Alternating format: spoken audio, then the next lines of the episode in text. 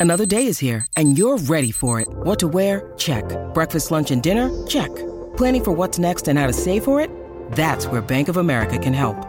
For your financial to-dos, Bank of America has experts ready to help get you closer to your goals.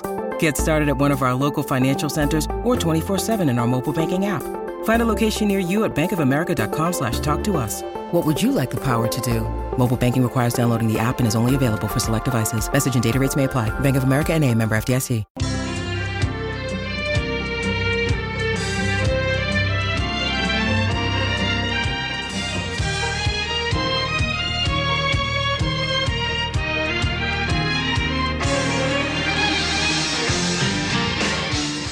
What's happening, everybody? Welcome into a brand new episode of Crossed Up. Thursday morning, Anthony Sanfilippo after the Phillies sweep away the Miami Marlins. I looked like an idiot. I was stressing. I said, oh boy, it's going to be a miserable, miserable week at Citizens Bank Park. I think the Phillies will survive. They did more than survive. They they beat the shit out of the Marlins, uh, especially in game two. Uh, made quick work of them. And uh, you were down there uh, last night. We were both down there on uh, Tuesday night. You uh, you take some beers to the face last night, or what? you can. So I, you know, Pagan was, you know, like, hey, if, you know, we need some video from from the clubhouse, and I'm like, all right, I'll do the I'll do the whole video thing. I'll risk it. I'll get in, you know, get in the mix, and I'll get in the line of fire. And uh, I got utterly destroyed with with beers. Ranger Suarez sprayed one in my face. Um, I don't think it was intentional. He was trying to get a guy who was like next to me, and it, it just kind of sprayed and got me. Um, you know, Diego, who I wrote that story about, he's for the second time decided to pour beers over my head, right over the top of my head. But he got everybody, like all the right. Like he got Tim Kelly, he he got Jack Fritz, he got every he got everybody uh, in the in the clubhouse last night. Um, and you know, I got all those videos and I sent them in, and Pagan's like, "This is really good shit," and then used one of the like six I sent. he like oh, used everybody else's video to, instead of mine. yeah, it's just easier to steal everybody else's stuff. So yeah, instead of just uploading it, uploading the ones I send, right? Um, but I will say this, Bob. It was a little more subdued in there last night than any of the previous ones that I've been at. So this was this would be the fourth spraying party that I've been at because I was at the Braves and Padres one last year, and then I was at the the clincher against the, after the Pirates game. So this is the fourth time I've been in that in that situation, and this one was far more subdued than the other three. What was the number one? Was it the Padres one? Oh my God, yeah. Yeah, because that, that was the one I was I was yeah. there for that one, and uh, that, that was, was chaos. that was pretty insane. And then I would say, and then I would say, um, I would say the one against the Pirates probably topped the one against the Braves a little bit. Like, I mean, I really, really do think it it, it did. Um, but uh, but yeah, last night's was easily the most subdued of them all. Not everybody participated. I mean, it was mm-hmm. you know a lot of the same you know usual suspects. You know, Stubbs and Schwarber and Marsh. Uh, like really mixing it up. Freaking Orion Kerkering's like right in there with them. Like he's like he's been around for you know five years. Um, those are probably yeah. some of the first beers he's had in his life. right? Uh, Ranger Suarez, you know, Wheeler was having fun a little bit last night. He was running around chasing people. Christopher Sanchez was really kind of like having a good time. Yeah. Um, and then you had Soto and, and I think it was Soto and Bohm were were trading tequila shots for a little while. So like there was, I mean, there was partying. It was, I don't want to make it sound like nobody was any, partying. Any prominent player that that just was like visibly out just kind of like, nah, not tonight. Yeah, I mean Harper did it a little bit at the beginning, but then like stepped aside. Castellanos yeah. was not there real at all. Didn't even uh-huh. see him in the in the clubhouse at all. Um, you know, Turner. I mean, I know he went and partied with them at uh, Xfinity afterwards, but he was not in the initial mix. Um, so I kind of felt like it was guys didn't want to maybe tie one on last right. night. And so they just kind of like, you know, after the initial celebration, you know, even guys like Stott and Realmuto, I mean, they were there and they participated a little bit in the beginning, but then they kind of stepped to the side. Um, you know, they were doing it, they were caught up in interviews a lot too. So, well, uh, the, the third game stuff you saw on television, like, okay, wow, they're doing the thing again, but it didn't seem to have the legs that the, the Pirates it, one had. It certainly didn't. It was over quick. Like, I, at one point, like, I shot, like, I don't know, five or six videos And then I like looked up to see, okay, where am I going next? And I was like, oh man, like the room kind of cleared out. Yeah. Like it was, I mean, they were still partying, they were still doing their thing, but it was not shoulder to shoulder, kind of, you know, that that whole center aisle or center part of the room uh, was pretty empty at that point. It was, it was like, it was like, it reminded me of like 150 uh, in the morning on a Saturday at a nightclub on the dance floor is what it kind of reminded yeah. me of, right? Well, I mean, listen, I'm a, a big proponent of celebrate these wins. I'm not a, a guy that's like act like you've been there before. The baseball's hard. It's hard to get to these these spots. It's certainly hard to win in them. And so when you do, you know, I, I think it's worth the celebration. That being said, I kind of like to hear from you that you felt that it was a little bit more subdued last night because this is the season now. Like, yeah and and I don't want to write off what they just accomplished. We're going to dive into these games and, and talk about what they mean and, and what you can kind of sort through and say what does it mean moving forward and all of that. But you know, I know, we all know. We've been talking about this theoretical Braves Phillies rematch in the NLDS for months now, and we have that matchup. And this is really all I wanted. Uh, this is this is what I wanted because I, I think for for so many reasons. One, you want to see can they do it again? What are these guys made of? Can for the second straight season they finish 14 games behind a team and then knock them out in the playoffs? There's so many storylines and there's so many compelling angles to this thing. And it's this my brain says historic offense, 104 win team, owes the Phillies one, has home field advantage and then there's this gut feeling part of me that's like, the Phillies might beat these guys. And I'm not going to, like, I'm going to be honest. I'm not going to do this. I'm not going to do this thing because, the, you know, I'm a prisoner of the moment. I saw the Phillies beat the Marlins twice. I'm not going to say the Phillies are beating the Braves now. I'm not going to change my prediction.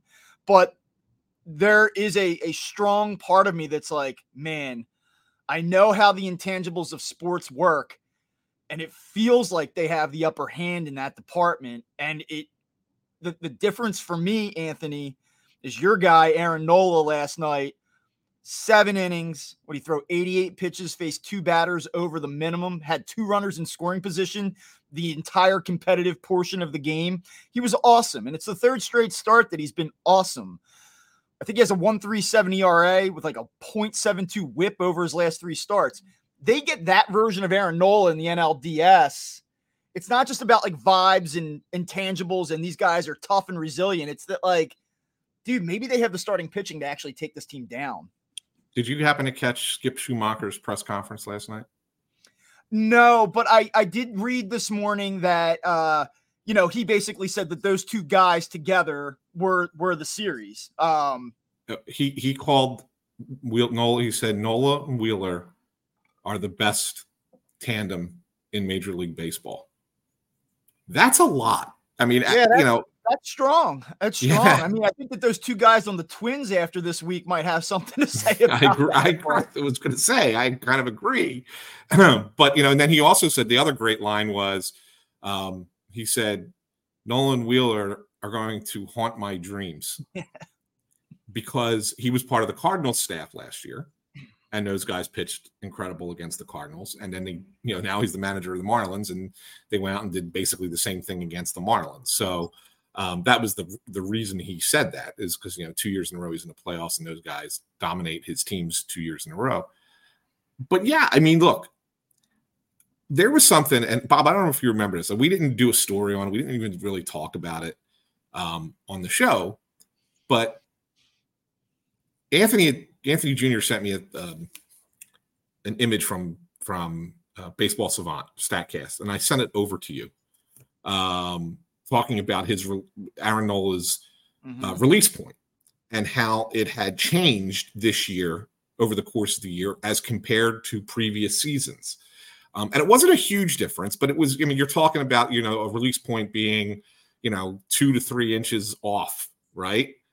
Doesn't sound like a lot but when you see that curveballs weren't breaking the way he wanted them to break, or the sinker wasn't hitting a spot like he used to hit the spots, and now all of a sudden he's given up 32 home runs this year, and and you know he's having those blow up innings, and you can't figure out why.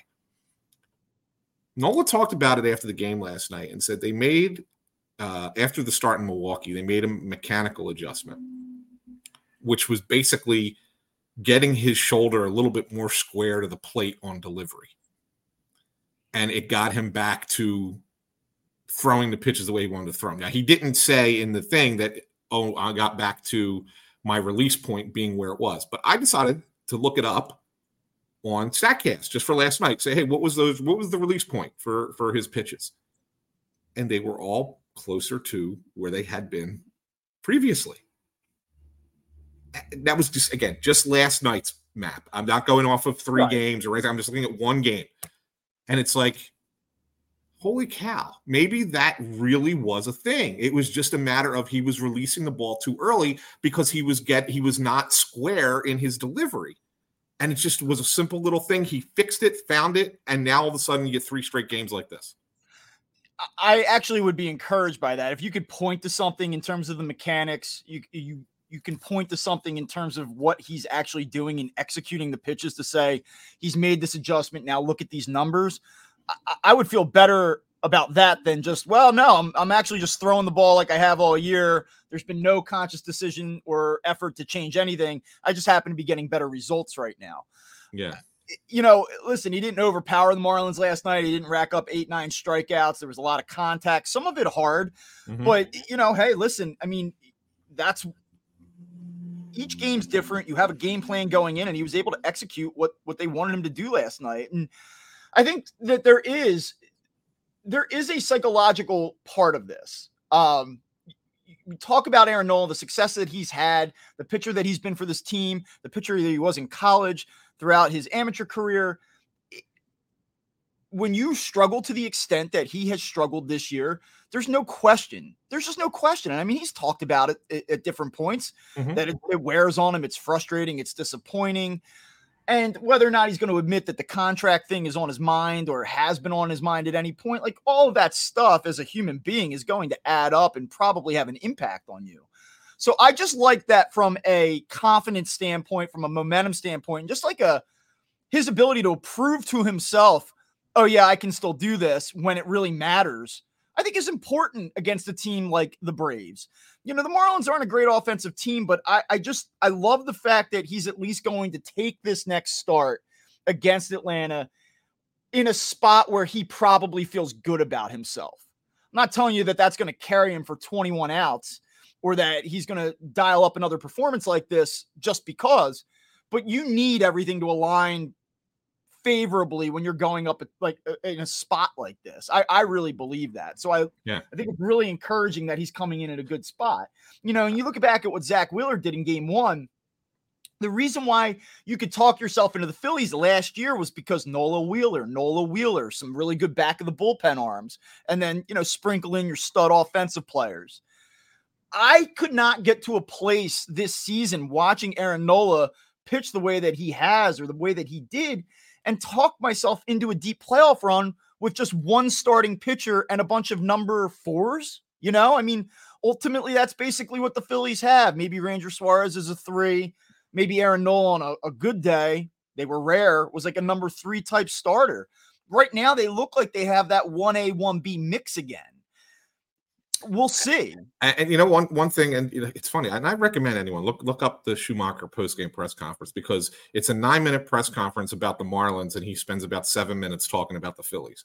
Mm-hmm. Um, and one of the other things that he talked about was the importance of Realmuto. He gave him a lot of flowers. I mean, he gave him a bunch of bouquets because it was, hey, they changed the way they call the game against us and it was interesting because I had asked Nola about this the day before, and he said, "No, you approach it the same way. It's you know mm-hmm. everybody knows each other." And yeah, he and Schumaker pointed out like specific pitches, like throwing th- a three-one changeup to Bryan De La Cruz. Like they were not, you know, Nola had never done that before in that spot, and that's what he gave him, and he got him with it, right? You know, mm-hmm. got him to hit a, a weak ground ball. Um, and and so that's you know he, t- he really gave Realmuto credit for changing up the way the game plan against the Marlins and the Marlins not being ready for it and not being able to adjust to it. So you know that's eh, eh, we know the pitchers are are you know hard at work at this. We've heard from Garrett Stubbs told us how much work Nola does specifically in preparation for for a game and for a start. So we know that's part of it too. But you gotta you gotta you know you gotta give credit where credit's due, man. Like that, if Realmuto's working that too, and he's calling that out to say that it was Realmuto. That's that's calling those you know calling that game. Eh, that's that's pretty awesome. I mean, that's you know, we haven't talked enough about JT. I mean, he has a home run last night, a double last night. Um, but the way he called those two games is probably an underrated aspect of of what happened in this series. Fair to say that the Marlins. Did you feel that the Marlins uh, were impacted by the crowd this week? Game one for sure. Yeah, I felt it for sure in game one. Game two, maybe not. I mean, Garrett actually got off to a pretty solid start mm-hmm. for them. He had what five strikeouts in the first couple innings, and um, Phillies had some bad at bats in there, and you know they weren't working him, and you know whatever. I, I was surprised Schumaker pulled him as early as he did. I'm I'm surprised uh, a little bit myself. I did go back and dig into this, and I hate this phrase. Like this is one of these phrases when when people say it, I kind of go, Ugh. but I'm tired, and I just don't have a, a better way of saying it it's it sort of felt like Braxton Garrett blew his load early in in the game last night. He he came out, his velocity was up a little bit. It was like 92 and a half, nipping 93 a shade over. And then by the third inning, he was down to 90, you know, and maybe just a, a little over like 90.2. Like the fastball velocity significantly declined, and it, it did so quickly from the first to the third inning, which is when the Phillies got to him. Uh, I thought Josh Bell could have made that play on Kyle Schwarber's double down the mm-hmm. line. Uh, that was a, a critical, I don't want to say it was a mistake by Bell, but it was a play that if it gets made, it changes certainly the complexion of the inning and maybe the game. But Jon Berti um, in the top of the inning, the Marlins, I think, had an opportunity to throw one punch last night. Yeah. And, and it was in that third inning with Berti on second base, one out. You have, um, I believe it was Stallings up, who can't yep. hit. I mean, he's a dismal hitter, but you had and it was a three two, and it was a three two count pitch. Yeah, three two pitch. So maybe you feel like, okay, here we go, runner on second. Now they didn't make the play out in left field. Now Nola's going to walk a 191 hitting Jacob Stallings. It's going to be first and second. Here comes Luis Arraez. Oh shit! And instead, it's pick off at second base. Stallings is out, out of the inning clean. And it just kind of felt like that was it and and then the Phillies come out and they put the two on the board. And we've seen Aaron Nola struggle to hold leads, multi-run leads all year. So I'm not telling you that that was ball game, but it really felt like the Marlins missed their chance to to maybe make a run at it last yeah. night.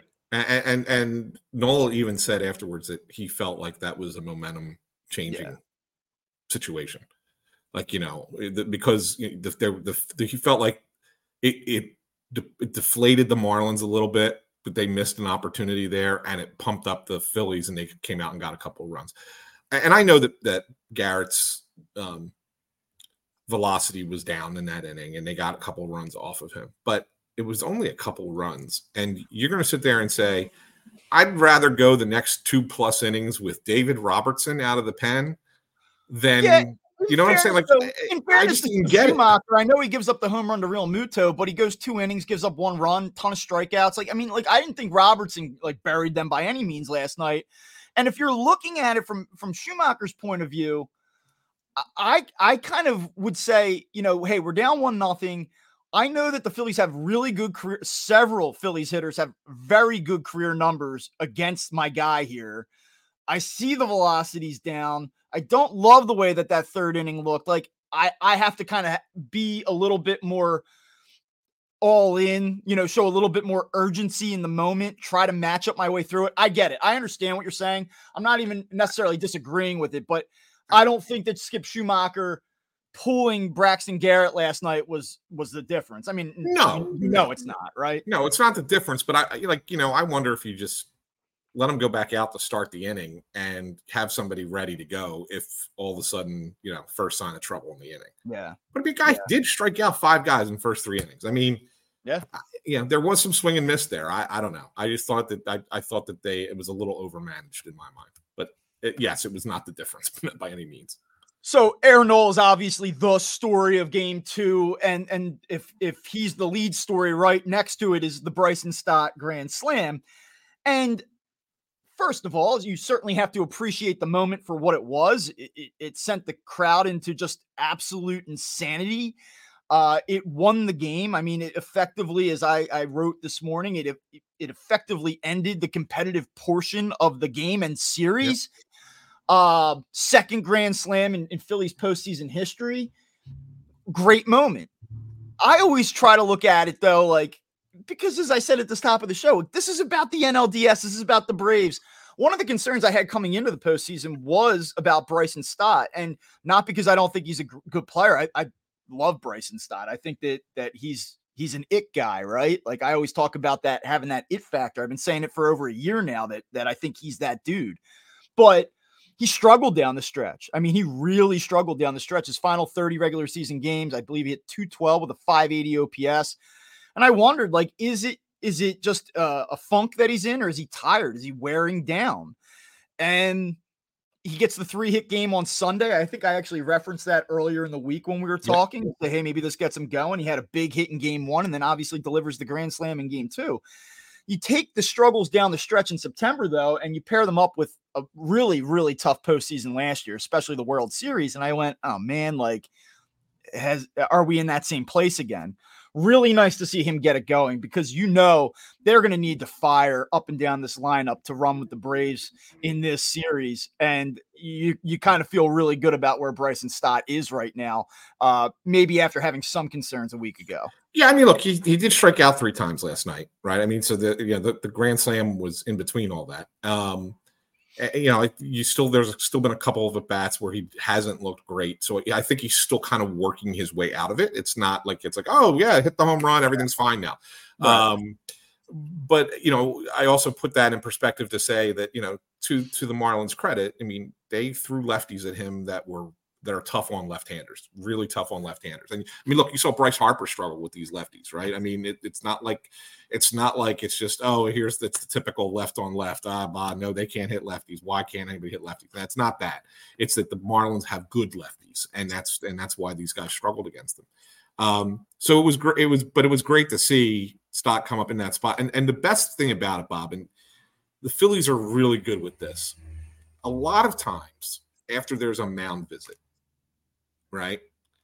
Whether it's the catcher just going out to talk to the pitcher or the pitching coach coming out to talk to him, it's obviously it's usually being done to settle down the pitcher or whatever the case might be. And of course, you know the bases were loaded because of uh, an error and an intentional walk, right? That were in, that were in there. Um, and then Stott comes up, and you know he, he's not a first ball fastball kind of guy. Like he's not looking to swing at at at a first pitch fastball and they know a lot of times in that spot, especially with the bases loaded, the pitcher's trying to get strike one. And they like to attack it. And so the fact that Stott, who doesn't usually do that, does it tells you that he's got a real he's he's pretty locked in. He's got a real sense for the moment and sense for Uh, you know what's about to happen and didn't want to let it get late into that at bat. He went right after the first pitch, and that's why he crushes it out of the park. Right. Yeah, I mean, I'm I'm with you. I, I always just wonder if those moments translate. Like, do do you have that moment, and does it mean anything beyond it? And like, do you just say like, is I think sometimes we we overrate these things, or I I think I'm guilty of this. Like, especially when you get into these postseason games, but you'd like to think great at bat, great approach, set him up. Watch out now. And, and I think that I am I've I've always kind of said it with you like him in big spots, you like him in in tough situations, he delivers. I, I just I think when I look at this Phillies Brave series, like I know somebody said to me, "Hey, do you think they can do it? Do you think that they're going to beat them?" And I said, "Listen, I, I don't know. I said, because you can feel so good about where the Phillies are at right now. Like if, if you just look at the Phillies, you love everything about them. Big arms at the back of the bullpen. You love what what Wheeler and Nola are doing. You know that they hit the most home runs out of any team in baseball the final two months of the season. They have a ton of thump. I know they only hit two home runs this week, but they had what 10 extra base hits, eight doubles, and two homers. I mean, they're they have that thump. Like you love this Phillies team and then you put the the vibes and the emotion and all the feeling into it and you say man like they're they're unstoppable But then you get into the third inning on Saturday, and Ronald Acuna hits one 449 feet, and like none of that stuff really matters. Like in terms Mhm. of like, look at all the momentum, it, it doesn't matter. So I don't know, but I, I I need signals. Like, and I I'm looking for signals. Like, can Bryson Stott do it? Yeah, it looks like it. Alec Bohm, I liked his at bats, some of his at bats this week. You saw Castellanos in game one. Trey Turner was what four for seven. He was on base five out of eight times, two doubles, had a walk. Really good series for him. Like there was, I- I feel like the Phillies need everything to click to take down the Braves. I do. Maybe I'm overestimating what Atlanta is, especially with the pitching issues and, and uncertainties. But I feel like that the Phillies need everything to click. And there are so many positive signals. And here's the other one. I don't know if you've ever been a, a gambler. I don't know if you've ever been a, a guy that, whether it's betting on sports or you go down to Atlantic City and you're standing at a roulette table and you have red and it, it hits black seven times in a row. I'm always the guy that's like, well, it's got to hit eventually. The longer you stay in this thing and Kyle Schwarber hasn't homered, the longer you stay in this thing and Bryce Harper hasn't gone absolutely off, you know that's coming, right? Mhm. And and so I, I have that in the back of my mind too, because like Schwarber had the big hit last night, and I know he singled to start game one. But Bryce Harper is on base a couple times, but Bryce Harper didn't have any moments in this series. Like you know that's coming, right? And I felt that Bryce showed a little bit of frustration in this series early in this in the in game two when he comes up with uh, a runner uh, runners on base and he struck out but every swing was he was trying to put the ball into the parking lot i mean Yeah. and, and rather than you know rather than just take a you got a runner in scoring position rather than just you know take a nice easy swing get a base hit score a run he's trying he was overdoing it a little bit. So i, I sensed a little bit of that bryce frustration that sometimes comes out. Um, and i think that he's going to look to unleash a little bit of that on atlanta It's it's interesting. Does that does unleashing that mean that he comes out and takes all that frustration and it, it turns into an extra violent swing? Because I look at it and say he probably was trying to make that moment immediate, like immediately, like, have that immediate impact. I actually like the fact that they have two days to kind of reset here because he's probably going to use these two days to say, like, okay, dude, like you're trying to do too much. Let's get back to basics here and just be Bryce Harper. And, I, and that's what I think he's going to do. I, I do. I think that you're right, and I and I also think that it, it helps that he's going to see pitchers from the right side. Mm-hmm. I mean, they don't have you know. I mean, you're going to get Fried, but again, like I, like we've talked about before, I'm not convinced he's going to give you a a long outing in the game that he pitches because he hasn't pitched in through you know two and a half weeks, I guess, at this point. Um, but other than that, you're going to get mostly right-handed pitchers uh, with Atlanta. Um, they do have a couple lefties in the bullpen, but it's more right than left. So I think Harper's going to have a, a, a better chance to see the ball as well better and, and, and really kind of get his swing on, on pitches. I think he's going to have a Bryce Harper type series against the Braves that he had like like he had last year. What do you make of the fact, and this is the last thing I want to talk about, unless you have anything else you want to get into about the Marlins series specifically? What do you make of the fact that they kind of were able to get through this without Ranger Suarez, without Christopher Sanchez, without Seranthony Dominguez? Um, is that a, is that an added plus, especially with the bullpen? Like, or do you kind of almost look at it and say, like, now I have no idea what to expect from a Dominguez if he comes into a game after being on ice for a week plus. Like, what what do you what do you make of the the lack of usage of the bullpen almost? Well, I mean, I, I think it's partly because of how well Wheeler and Nola pitched, right? I mean, what are you going to what are you gonna great problem to have. Like, I? Yeah, I mean, you want that. Like, you want to have that problem, but like, do you say like, okay, like more of a reset for Seranthony Dominguez is a positive? Like, how do you I, yeah, I mean, here's the thing that I will say though, Bob. Twice before the Grand Slam, I know, I know. they had they had the bullpen up. Okay, the one time was Jose Alvarado. Mhm, The other time was Jeff Hoffman, I know. and those were earlier in the, like in the, the the Alvarado one was in the fifth inning. The Hoffman one was in the sixth inning. They had Alvarado up when Nola was at 60 pitches, I believe. Yeah, yeah, both, and like they were like I first I saw Alvarado out there, and I just thought he was stretching, Mhm. right? And then all of a sudden, he's throwing, and I'm like, why? Yeah. like, I, I, wait, no, what's what's Nola d- done to me? And it was before. Well, hit, I think it goes it back to what we he hit talked about. You better have a quick hook. You better not let this thing get out. I think the Phillies Yeah. were very aware, like, hey, we know how quickly this can get away from him. We're we're gonna nip it in the bud immediately. Yeah, well, it, it, you know then he gets the double play and, and Sure. they sat, they him back down. But yeah, uh, it, it- so the thing that's interesting about that to me is, is that these are the same two guys you went to in game one, and now you're going to them again or thinking about going to them again in game two. I think it's I think it speaks a little bit to the to the um, lack of trust in certain guys in that bullpen. Now, it could also be, and, and I, I Do you don't think want to. that Gregory Soto is part of that group of players? I mean, I, let me put it this way, and this was the one thing. Look at the relievers that were used in this series: Alvarado, Hoffman, Kimbrel, and then even though you're up seven nothing, Kerkering and Soto.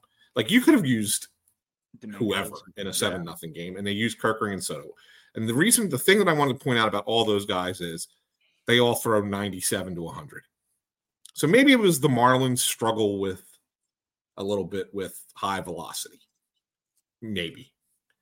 I, I think you're going to have to use other guys against Atlanta that are different than those guys. So I, I'm not going to sit here and tell you that it's they're the only people that they're going to trust at this point but there there was a little bit of that thought creeping into my head like you have a, a three run lead here and okay if you want to pull Nola fine but why are you going back to Alvarado here like do you have Right. to like you have other guys out there that you could use in this spot why are we going to him now Do you think that they just still view him as, hey, this is our best guy? We have two days off after this if we win tonight. Let's do it. so I'm, let me pull out the, the scorebook because I, I made a note of when this was and i uh, because it was not it was interesting to me because it was not at a spot that i thought that you would want to have alvarado warming necessarily warming up.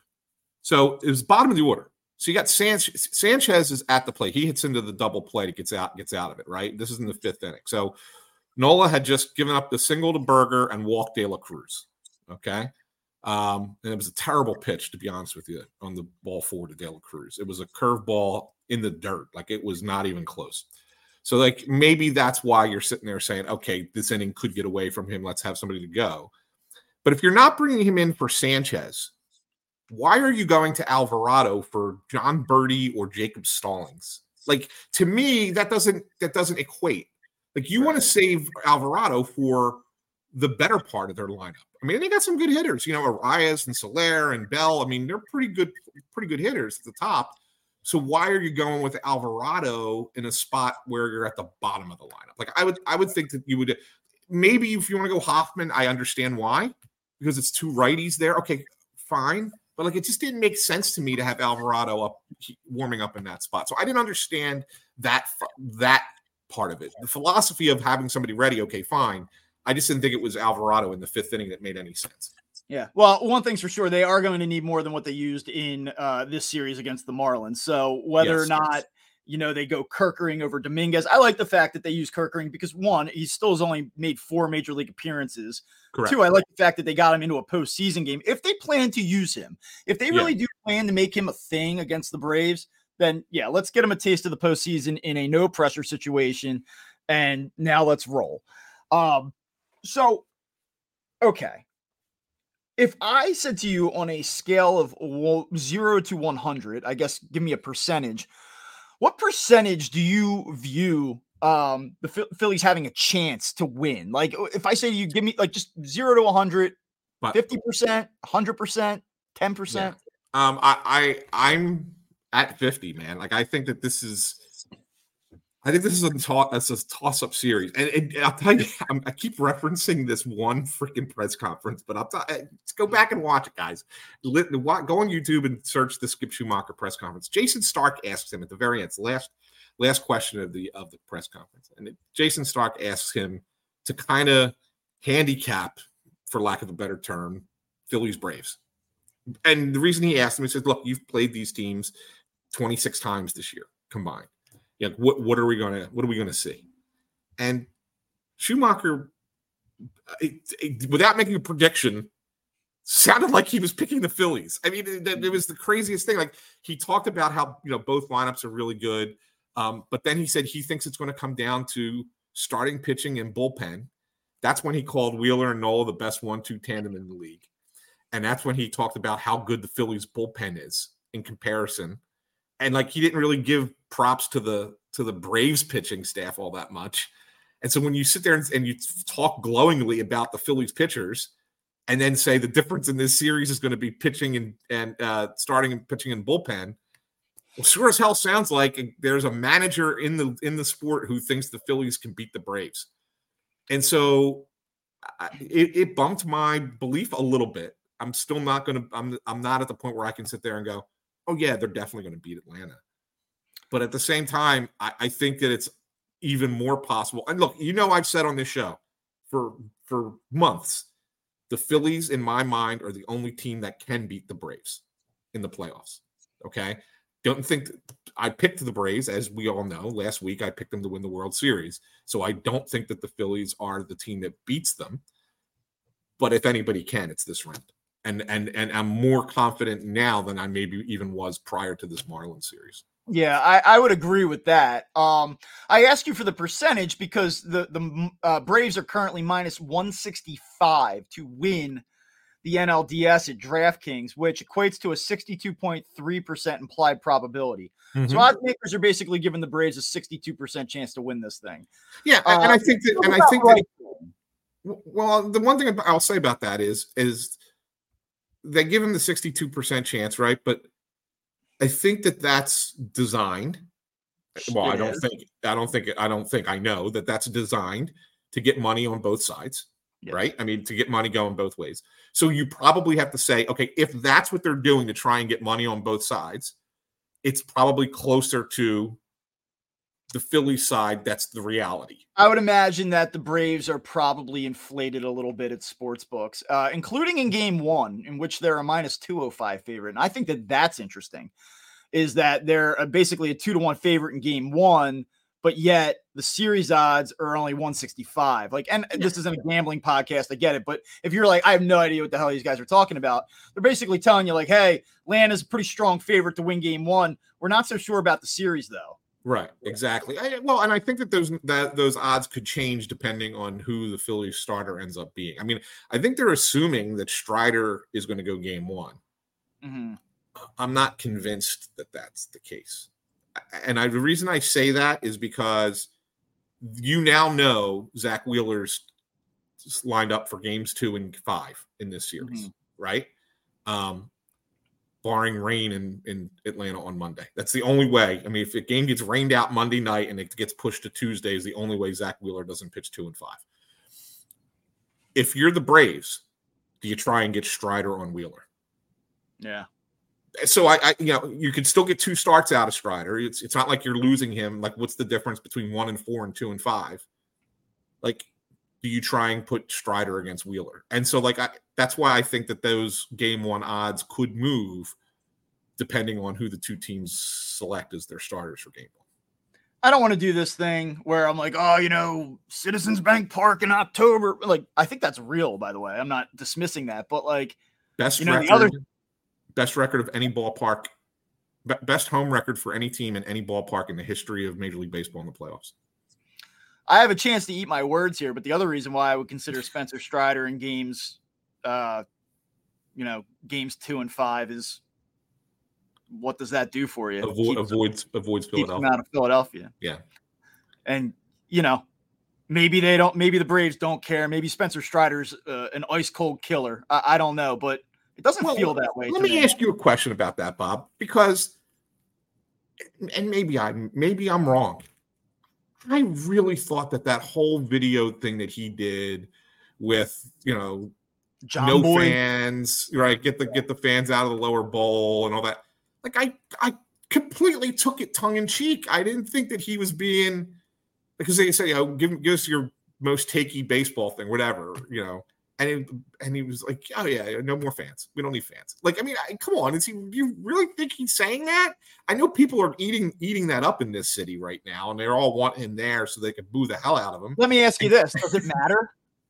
does it matter if it's tongue in cheek? Like people take that because he he can say like he can follow up. Maybe he has. I don't know. I haven't really been tracking his his take on the fans too closely, but even if he says like, God, "Come on, I was obviously kidding," you're like, "No, you weren't." You know, you can well, now you can, you can make that story whatever you want it to be. Yeah, but I think it's this, Bob. I mean, seriously. I mean, how much crazier can Citizens Bank Park really get? I mean, it's going to be if he's pitching or not pitching, it's going to be the same, right? Well, I mean, he's an easy guy though. Like he's an easy guy for this fan base to to latch on to. Yeah, yeah. Because they got him last year in the playoffs. He's returned the favor with some good games against the Phillies. The mustache, the tight pants, everyone rides him like, ah, oh, he's, he's one of the he's a flamethrower. He's one of the game's best pitchers. Like it's just it, it has all the ingredients to be a guy that this fan base wants to just absolutely see fail miserably. Yeah. Um, you know, and like I get it, I understand that.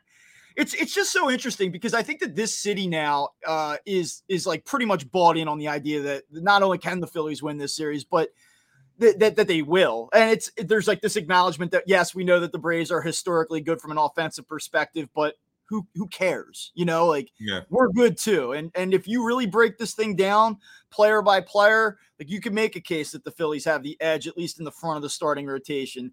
I, I don't know that I would go that far because Fried is the the great unknown. Like if he's at his best and Strider's at his best, I have to take Strider over Nola in this moment. But like, I don't know. I'm not sure about that. I think the Phillies do have a little bit of an edge in the bullpen. The question is, though, is that Atlanta lineup? We, we know the Phillies lineup's good. Like, we know that they've been really good in the second half, but like, they haven't been Atlanta good this season. Atlanta's been consistently awesome. The Phillies have had stretches of, of being that team is the gap between the Phillies and the Braves so significant offensively that any advantage that they have in the bullpen, or maybe a, even a, a minuscule edge in the, the, rotation, is it kind of negated? And I, I think that's the, the key question here. I, I think that what the Phillies will tell you is that you can look at the gap however you want to look at it. But the fact that they finished 14 games behind the Braves doesn't matter. Right. Because they're both right. in the same place right now. And, and so really that's you know it's it's can you beat this team three times in five games? That's what it really comes down to. And they don't care that they finished 14 games behind the Braves. It doesn't make a difference to them. You know, they got they got here and they're going to play that team, and they feel like they can beat that team.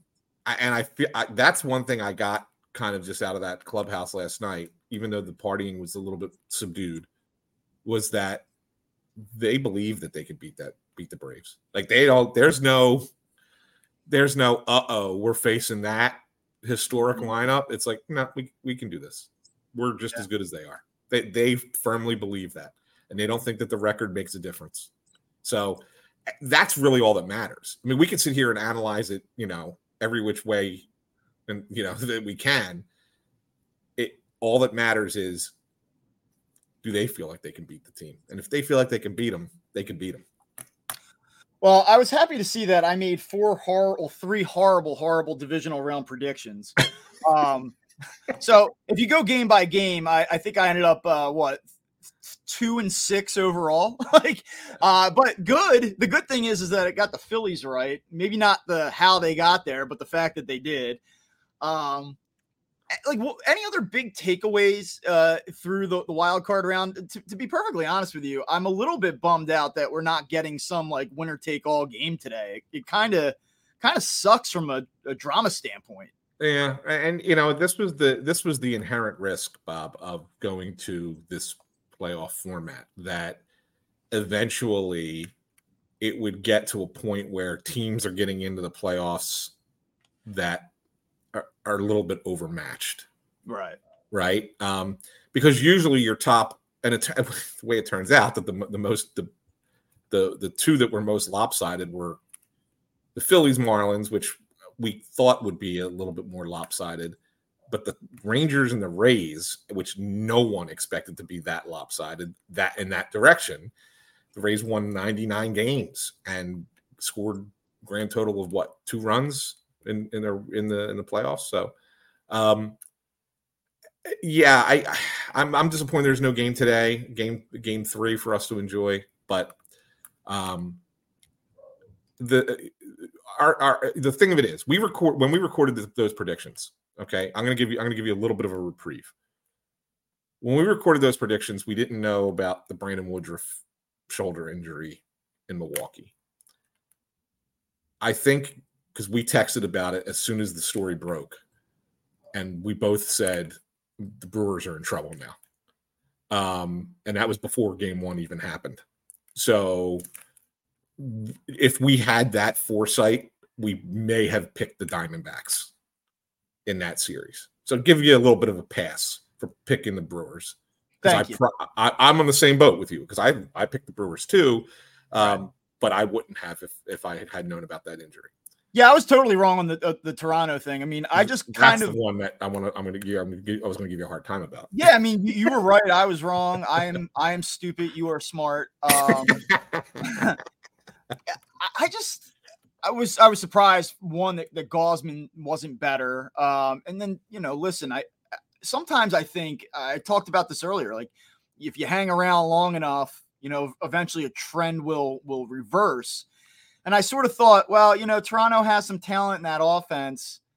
Eventually, it's going to show up. And now that they're in the playoffs, maybe it shows up. And it, it didn't. It just was more of the same, which is like, hey, I'm looking at all these individual names in this lineup, and I expect it to be better. And uh, they just were absolutely dominated by by both Twins starting pitchers and actually the, the bullpens as well, uh, or the bullpen as well. So I mean, they just had nothing. And and the Rays, it was the same thing. Like, how could you be so punchless? Yeah. Well, so this, this kind of ties into what I wanted to get to with with one last thing, um, and so I'll just I'll throw it out there now. Um, I think that there are two things that bother me in in baseball, maybe a little bit more than any other come playoff time. One is the Tampa Bay Rays. and I say that because I think that they're bad for the sport. The way they operate, they try and uh, they try and be really cheap. They blow through pitchers like they're you know, like they're robots. They don't they don't care how injured their, their, pitchers get. They just find another guy that does the same thing and until he gets hurt, and then find another guy, and then find another guy. I mean, it says something when the the biggest contract you've ever given to a player is forty million dollars to Zach Eflin. Okay, that's that tells you a little bit about that organization.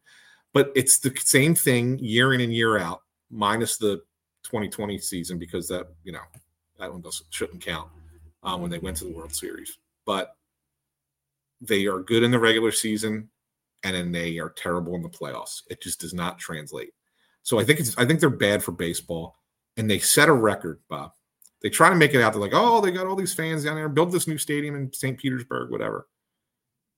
First, they had the lowest attendance for two playoff games since 1919 just get them the hell out of there. I cannot believe that they're that the league is committing it committing itself to that market for baseball going forward. It's an embarrassment to the sport. So that's number yeah, one. I, I, I, agree with you. I, I, just I just let me just chime in on that real quick. I, yeah. I find the Rays to be they used to be the team that I would say like, oh, it's cool. They're mixing things up. Look at the Rays. Now they're a waste of time. Like mm-hmm. they it it's a shame that they occupy a spot. I I do not think that there is a team that I find less compelling on an annual basis than the Tampa Bay Rays. And I used to I used to be like, oh look, they're they're taking down the, the big bad Red Sox and the Yankees and look what they do with so little financial resourcing. It's embarrassing, and I don't think it's good for the sport at all. Not to mention what I think that there's a developmental issue in how they utilize their pitchers as well. Um, but that's a, a separate story for a different day. Get get the Rays out of here. Yeah, I agree. I, I, just don't. I just don't like what they do for the sport of baseball. And my number two, that drives me crazy every October, is managers who overmanage. And I'm going to call on John Schneider for what he did yesterday. Jose Berrios is pitching really well. That's eh, only was three and a third innings, whatever. How did he give up a run? and he pulls them from the game in a scoreless game to go to the bullpen, to which the Twins immediately score off of and ends up, you know, Blue Jays don't hit, but it, it ends up being the difference in the game. And I said to myself, what the hell is he thinking? Like that's that's like Grady Little Pedro kind of mistake level. Like Yeah. what? The guy hasn't given up anything, and it's only the fourth inning. Why are you pulling him? He's he's a starter. It's not like he's a an opener and you you know you got the most out of him. Okay, great. Thanks for the three innings. He's a he's one of your guys. You know, I mean, and you have to not only do you have to win that game, but then you have to win a game three. So why the hell are you going to burn your bullpen for six innings, hoping to win, and then have to do it again the next day? It made zero sense to me. And I'm sitting there saying to myself, that's a fireable offense. And I think managers do this all the time in the playoffs. They overthink. Dave Roberts is a classic over manager in the Yep. playoffs. And that's there's a reason the Dodgers don't win other than 2020. Again, asterisk season.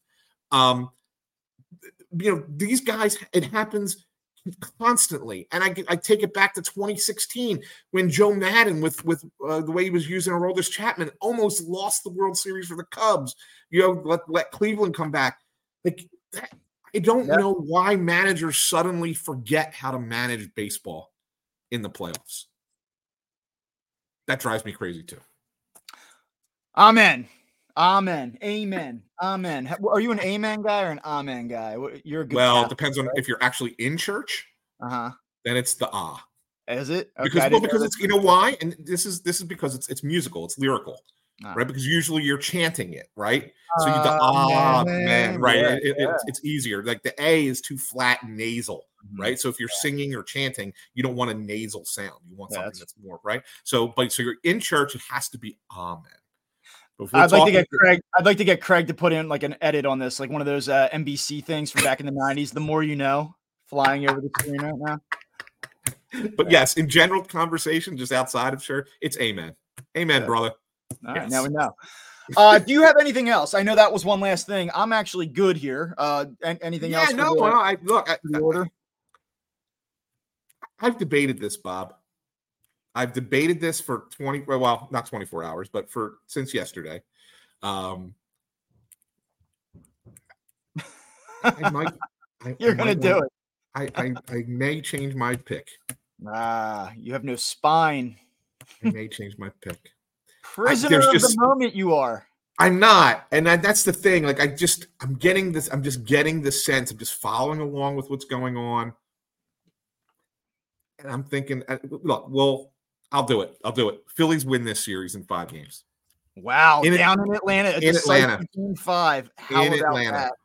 Yeah, Wouldn't that be something after all this home field advantage, home field advantage? It's actually the Phillies that go out without the comfort and security of Citizens Bank Park and drop the hammer on the big bad Braves in a game five. How about that? yeah. You know, you know what's interesting is saying like there's so much confidence from this city and this fan base that the Phillies can do it. You talk to people down in Atlanta and Braves fans, like they're gonna fucking smoke the Phillies. Like there is no like they just there's like a, like almost like a level of disrespect. Like it is. it ain't gonna happen. Uh, which it, it sets up like a nice little. I can't wait to take in the back and forth between the fan bases online over the next few days. Yeah. I'll I'll tell you what I I wrote this morning. Um, so I said. I don't know about you, but I've had a hard time sizing up a Phillies Braves NLDS rematch and finding a way to back the Phillies without resorting to things like vibes. Good lineup, big arms, back of the bull in the back of the bullpen, Zack Wheeler. But this Braves team is good. It's crazy good. But with the way the Phillies are playing right now, with this version of Aaron Nola, maybe I'm a prisoner of the moment, but I feel that skepticism that I have felt in my gut all season long slowly turning into belief. Mhm. I'm still picking the Braves, and I'm a coward uh, for doing this because now I get to play it both ways. I can say, well, I I thought maybe they could do it, but I I wasn't totally sure. I, I'm going to pick Well, the Braves. I, but- I have to. I've been there all year. Yeah. But man, let me tell you this: Phillies win this series, which I do believe they can. Like I'm not telling you, like I don't have Braves in three. I don't. I, I don't know. I, I really don't know. I don't know. I all you have to do is go back to my my divisional or my wild card round predictions to know that I don't know a, a thing. Mhm. But I I just can't move off of five months of thinking something and and then going against it because I saw the Phillies beat up the Marlins while the Braves sat idle. I just can't do it. So I'll tell you why I can. Because all along, and, just, I don't want to be repetitive, but I mean, I think you are, were have been in agreement with me all along. I have felt and have said publicly the Phillies can beat the Braves. I'm not going to pick them to, but they can. They're the mm-hmm. they are the team that can do it. I don't think anybody else can in the in the sport. I think it's just the Phillies. If whoever and I've said to you before, I think it was I don't know, it was last show, two shows ago, might have been two shows ago. Phillies play the Braves. Whoever wins that series wins the World Series. Yeah, I actually stole that line from you and made it my own today in the newsletter. I wrote that. I said that the winner, and I didn't credit you either. Uh, That's all good. I said, uh, I said, yeah, the winner of this this series is going to win the World Series. I, I, I fully fully agree with that. I fully believe that. Um, yeah, and, and I think and that so, kind of speaks to my belief in the Phillies in, in general terms. Right, and so and so because of that, because I've because I've felt that strongly about how good the Phillies are. Just because I originally picked the Braves and thought, okay, they're the best team, they're the best team. But when now I see how things are lining up and I see where the Braves are situationally pitching wise, and yes, Nola being, you know, showing some signs gives you a little bit more confidence. And then you hear people around the game just kind of talking about it a little bit. Like this is mm-hmm. a this is a big buzz thing in the for the national guys in the press box yesterday too. Like there's a real belief that this can happen, right. that the Phillies can beat this team. And yeah, it kind of pushes me back the other. I was never strongly Braves over Phillies. I always felt that the Braves were the better team and would win the series, but I just got pushed slightly the other way, and I, it's I'm only slightly the other way now, but I'm I'm willing to stick my neck out a little bit and pick the Phillies to win the series. I like it. All right. Well, listen, uh, we will be back on I don't know, Monday, Sunday. We'll figure it out. We're gonna yeah. we'll have a show between games one and two for you. Yes. How about that? Yeah, yeah. We'll, we'll work out the uh, logistics on that. Uh, and we will talk to you then. Uh, for Anthony Sanfilippo, uh, I'm Bob Wankel. Follow Anthony at Philly. Follow me on Twitter, Bob underscore Wankel. Read the Red October uh, Philly newsletter. Uh, you can go to redoctoberphilly.com uh, backslash subscribe or just redoctoberphilly.com. You can also check out Anthony's coverage of the Phillies on Crossing Broad uh, and make sure that you're also checking out the Snow to Goalie podcast and the other million things that Anthony does. All right. See you later.